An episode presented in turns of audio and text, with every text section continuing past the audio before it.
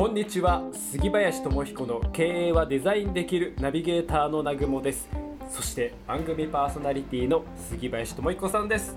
今日もよろしくお願いいたします。よろしくお願いします。さあ今週は、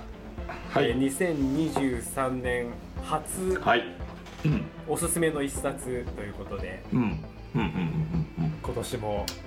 今年の一発目ですね。一冊目。やっていきますもちろん。今年の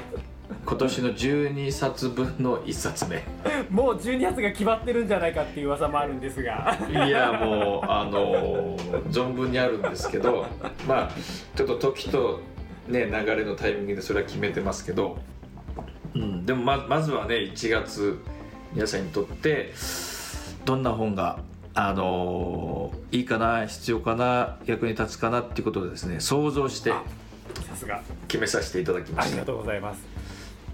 これ珍しくですねうん相当新しい本です。あ確かに珍しい。2019年出版なんでまあ3年4年4年。うんうんうん前ですね。の本でこれはですねいいですか？タイトル。お願いいたします。タイトルが「父が娘に語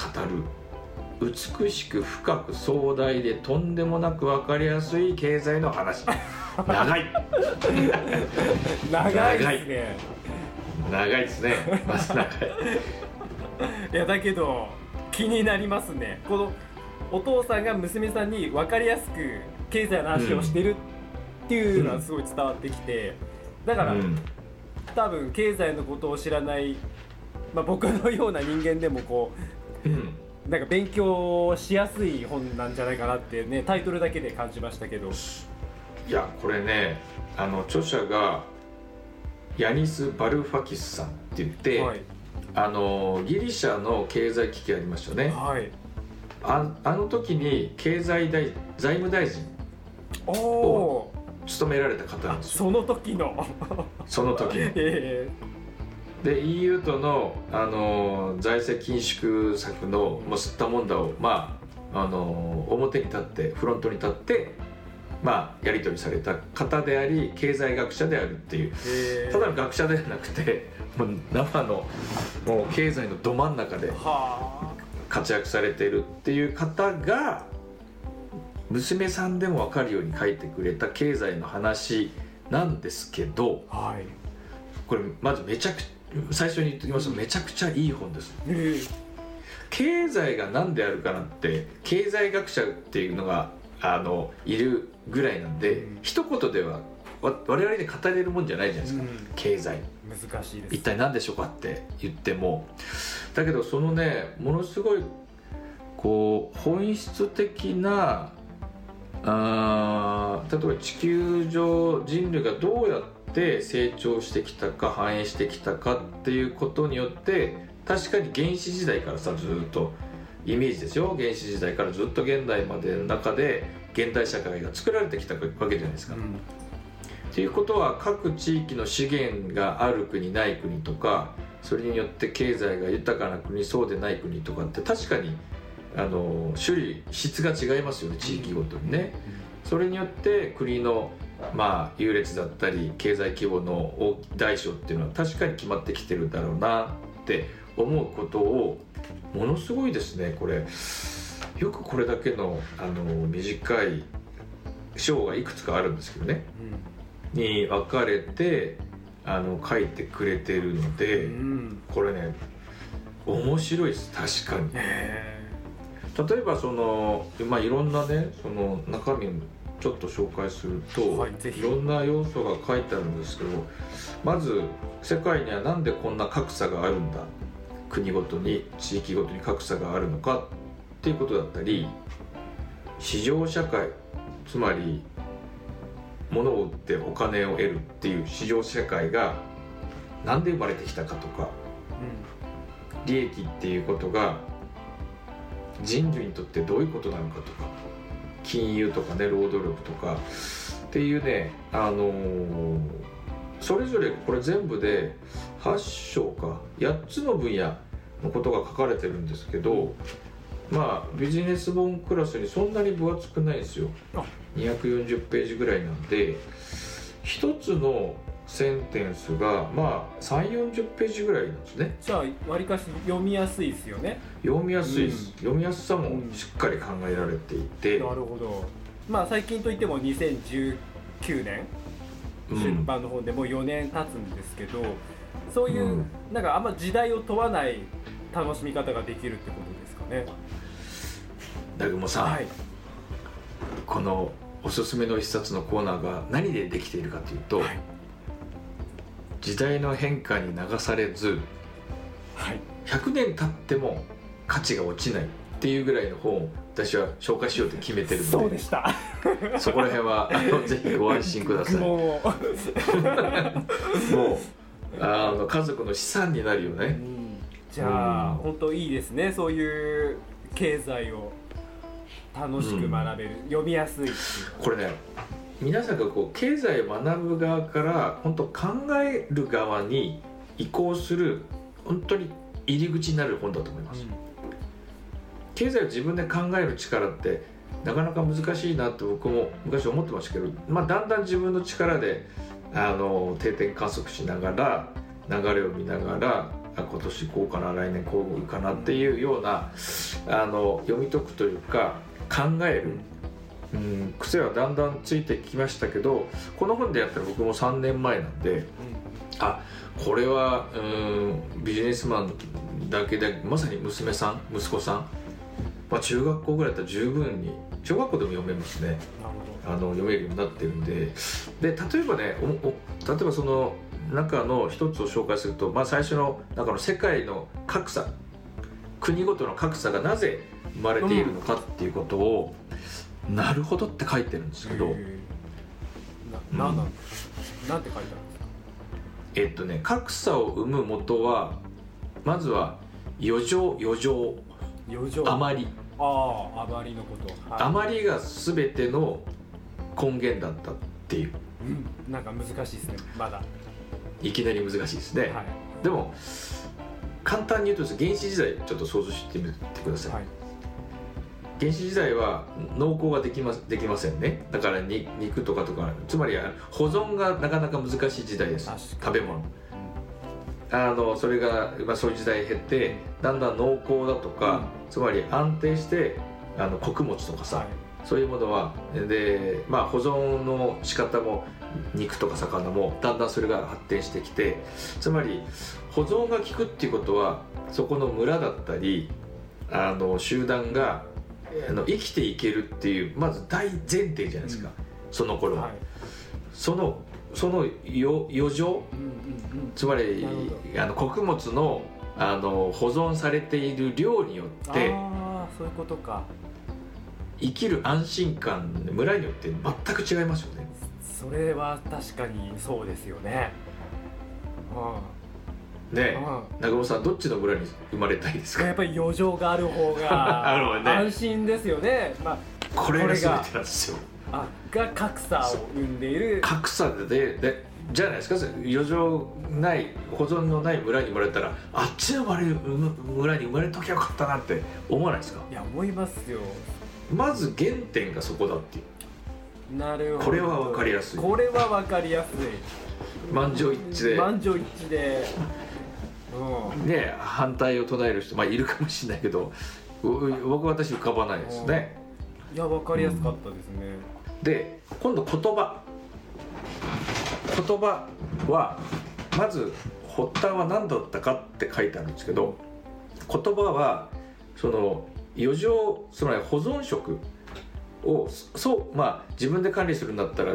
村全体でそういう倉庫みたいな置き場を作ってあの、まあ、管理した方が効率的だっていうのは村としてもぜよく分かっていて、でそれを管理する記録記録が最初文字文字のうん。発端だっていう、あー。あの記録のするため誰々の米なのかトウモロコシなのか分かりませんけどっていうのは記録が必要ですね。はい。倉庫に預けるには。あそういうところがところから文字が、まあ発展していったんですね、うんうん。でこれがあのーつまり穀物とかっていうのはですねいわどうやら土地柄あの例えばオーストラリアとヨーロッパ地域って過去比べると、オーストラリアって全体海にも囲まれながら自然がに恵まれていてあの、まあ、外敵の侵略もそうそうない場所だったらしくてつまり食べ物が非常に豊富だったんですって、なる山のもの海のもの海の幸山の幸が、うん。つまり彼らはあの保存したり畑を耕す必要がないエリアの人たちだアボリジニほって。どところがヨーロッパユ,、まあ、ヨーロッパユーラシア大陸の人たちって、はい。結構内陸もあのいろんな起伏があったりしてあの穀物が自然に取れると取れないとこもあれないつまりあの海の幸山の幸が安定しておらず、うん。それを自分たちで作り出すつまり農耕が必要だったんうんですね、うん。で農耕が必要がためにあのそれ文字も発達したし技術も発達したし余剰余剰っていうことがめちゃくちゃ発達したんです。これによって村の格差が生まれたんです。なるほど。格差が生まれて文つまり文化が発達したわけですよ。ところがアボリジニはもう普通に生きてれば食べ物困らないんで別に言葉もいらないっちゃいらないですよ。究極。保存もしなくなんか食べたいけどどっか行って取ってきりゃ食べれるっていういうぐらいその文化の発展発達もうん。全くこう格差があったと、どあー場所によってやっぱそういうのが生まれてくるわけですね。うん、それによって余剰がだんだん格差が生まれますよね。村ごとに、はい。そうすると力関係が出てくるし。ちあょっとお前そっちの食べ物こっちよこせよと。こっちちょちょっとあげるからみたいな。こうだんだん力関係ができてくる、うん、強い国比較的弱い国脆弱な国って。いうふうにしてだんだんそのいわゆる余剰保存がたくさんあるく国の村の方が経済がつまり経済その後に貨幣っていうのが生まれてくるんですけどそれを交換するためにがあのどんどん発展していく、う。ーん。面白いですね。うん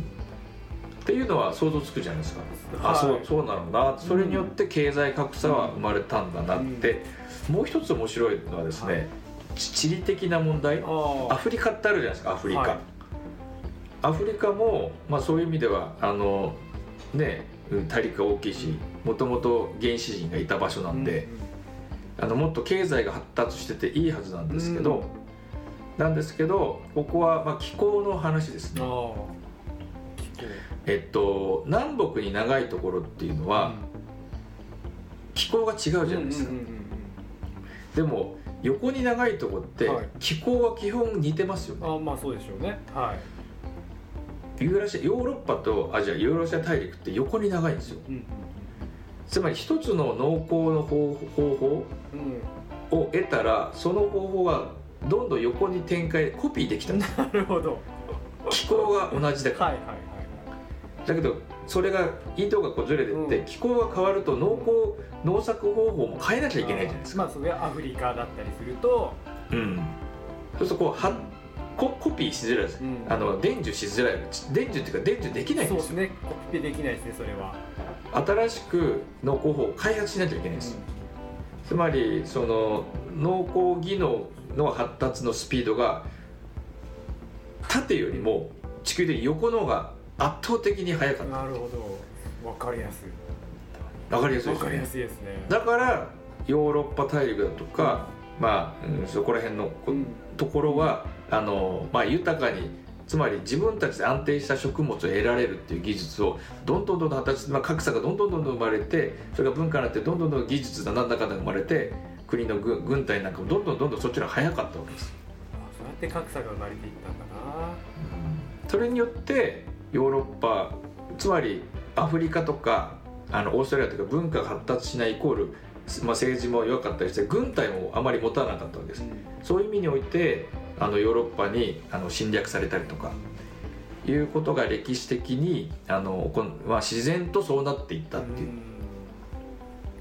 うん、っていうのがまず物事の構造ですよって思うと確かに、あのー、20年前ぐらいは中国は人件費安かったですよね構造的に、だからあらゆる国がそこに工場を作りましたね、で今だんだんだんだんあの国が中国も豊かになってきて、で人件費も上がってきてじゃあ次どこだみたいな形になっていく。そこだって国ごとにいう格差があってその格差のギャップをあの使うところがまたよりお金をあの富を増していくみたいなねことがあるとじゃあそういう地域格差のある場所ってどこかなっていまだにあるとこってどこかなって見ていく。っていうのは一つこう経済っていう物事に対して皆さんの授業だったり仕事がこうどうアプローチしていくか。若い人でもどういう国でまずね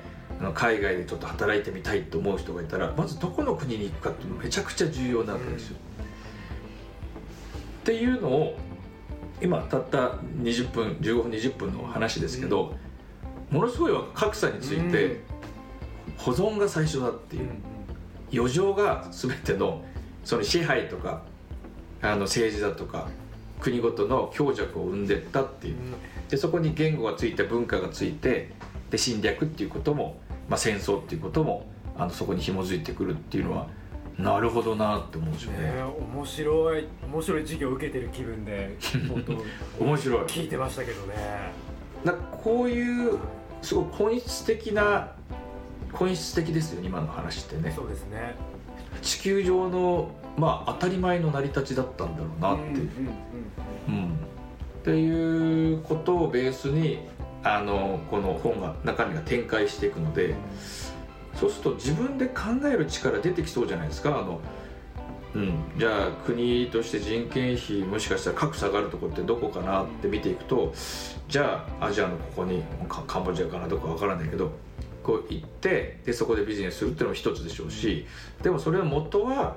あそういう地球上の、まあ、季節のこと穀物のことっていうのがこうあったんだなっていうことを知っておくとと知らないとではだいぶ考えられるベース土台が全然違うと思うんですよね。うん、それをものの見事にですねよくこれだけの薄い本にあこれはね素晴らしい本ですよ。ありがとうございました、はい、それでは今日のセレンディピティ偶然の中から幸運をつかみ取るためのヒント。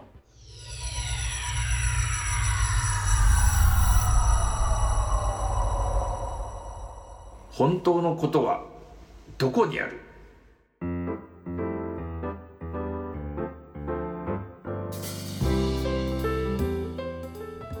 から経済のねこういうなんだろう楽しみながら学ぶことでなんかその本当のことはどこにあるってね、うん、一言でしたけどなんかそういうのを見極める力がつきそうですよね、うん、本当に。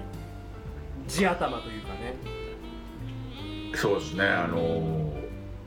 も物事ってなんで起きてくるのかなっていやよくこう思う考えるんですよ。なんでこれってこうなってんのかなって思う時にそこにやっぱりねうん理由というかそうなったうんプロセスだったりそうならざるを得なかったことがやっぱりあるんですよ。さっきのこの人間が誕生して生きていくに食べ物が必要ででいつも狩りしていては不安定なのでやっぱり手元に食べ物が欲しかったんですよ。置いときたかったんですよ。それはそうなるじゃないですか、だから本当にそれが元なんですよね。元の元。た時になんかこねその農耕っていう技術もだんだん生み出したしっていうさ。っていうことを見ると例えば仕事している時さっきの保存とか余剰うん余剰っていうと逆に今言うとあの在庫とかありますよね、うん、今度これは在庫は逆に言うと今、うん、在庫を持つ商売とも持たざる系とかいろいろありますよね、うん、でもそのもとにはそうならざるを得ないななった方がいいっていう元があるんで何か仕事をする時にですねなんか目の前のこうお客さんの動き他業者の動きを見ているよりも本当にこれは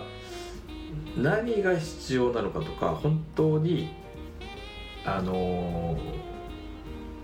原因となったことって何なんだろうっていうのを突き止めたら物事って全部共通してくるというかあの結果にアプローチすることの軸みたいなものってそのブレるブレないじゃなくてもう元を掴んでるのでうんいろんなアプローチが取れると思うんです元さえ掴んでおけば。っていうやっぱ考える力っていうのはもう日本日本じゃない人間の最大の武器だなって思うのでこれはねあのなんかそこに改めて私たちをですね、あの引き入れてくれるこの情報シャワー、うん、クレイジーな情報シャワー考える時間を皆さんなくしてるかもよっていうことを私言いたいんですけど、はい、それをより考える時間を全部自分の手元に置いたらなんか何だって人気出てきちゃうんじゃないかなって思うぐらい、ね、あの原点に立たせてくれる本なんで、うん、ぜひあのお手にお手元に置いて、はい、家族仲間、まあ、職場にもね置いていただきたいなって思います。はい。ありがとうございました。はい、えー、皆様番組への質問感想はデザイン系研究者のオフィシャルホームページからぜひよろしくお願いいたします、えー、そして、はい、杉林さんの公式 LINE アカウントもぜひご登録ください。番組の説明欄にリンク貼っております。それでは来週もどうぞよろしくお願いいたします。今日もありがとうございました、はい、ありがとうございました。